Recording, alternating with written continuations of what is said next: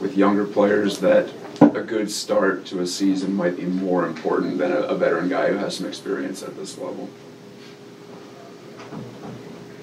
Probably 100% of the time. Yeah. Think about your life. What was important to you your first year on the job? What was important to you your first day on the job, your first week on the job, compared to how you prioritize your days now? You've probably learned through experience that there's certain things that aren't quite as important as you thought they were when you first walked in the door. And that more often than not, getting caught up in only results can be problematic. And to build consistency over the long haul is how you maintain and elevate your success opportunities. So, yeah, with young players, if you can get them up and get them rolling, that can help. However, you know there's going to be times they're not going to do well at this level. Slumps are going to come. Dry spells off the mound are going to come. They come for experienced players. It's just the ability to shrink the recovery time, where the recovery time doesn't take a long period of time. That comes through experience. Jay Hayes gotten off to a pretty hot start. What do you sort of attribute how well he's seeing the ball to? You know, sometimes it's the pitches that they get thrown. Sometimes it can be lack of execution on the other team. Sometimes it can be he's just really confident and he's not missing pitches that he's hunting. He's swinging the bat well off the limited left-handed pitching that we've seen. He's shown a history of pretty good numbers in the one spot. That's why we just moved Frazier back in Polanco's spot yesterday, leave him alone. He's a confident player. You know, the one thing that's always fun and challenging with Jay Hayes is you watch the number of pitches at bat, because he can fire off some swings. And when they gets hits, nobody talks about it. But when he doesn't get hits, people come in here and ask me, well, he's pretty much is what he is. And right now, he hasn't chased an overwhelming amount of times. And he's moved the ball around. He hasn't been one-dimensional in his contact areas.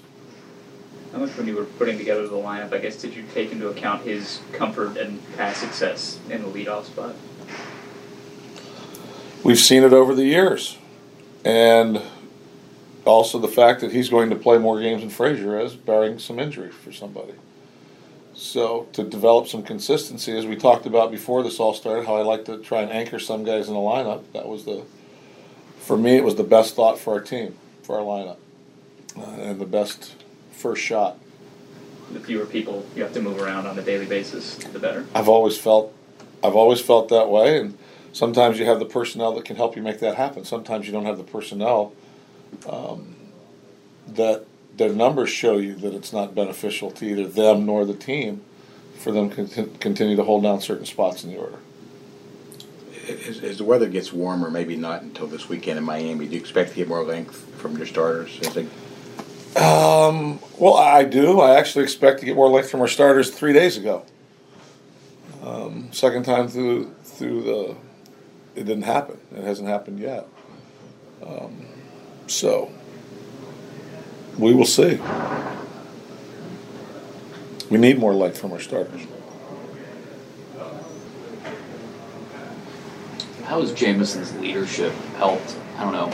You got a bunch of young starters, but they all seem to have that same sense of level-headed calm about them. Does Jameson help influence that? I think it does, but I think Trevor Williams had a level-headed sense of calm before he even got here in Florida. And then, you know, when you can get in a community of like-minded guys, it can enhance the group mentality. When there's some degree of comfort, whether it be psychological, whether it be personality, it all helps. And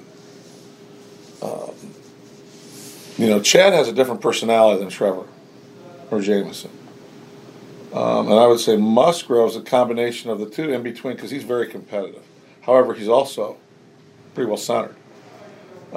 Nova's just the older, experienced guy that's been around and doesn't overreact or underreact. He pays attention.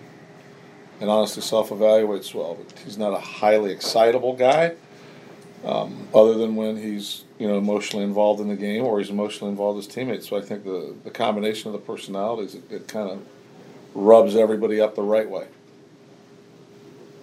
I know you don't want to answer questions about guys who aren't on the ball club all year, other teams' players, but is it nice to see Garrett have early success? And did you have a chance to see what Andrew did last night? I haven't seen anything anybody's done. I'm happy for any of our players that go on. All of our players. So I believe in Garrett's case, the first Astro pitcher I heard to record 11 strikeouts in back-to-back games.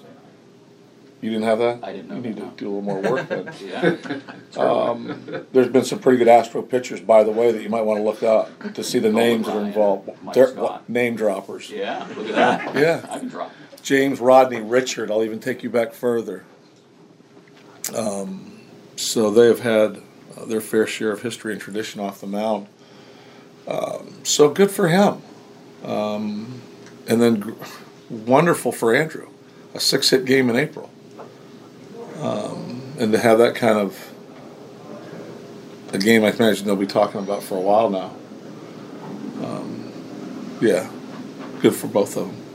There was some note that he was the first player to hit a walk-off home run down more than one run in the 14th since... He did it before? Yes.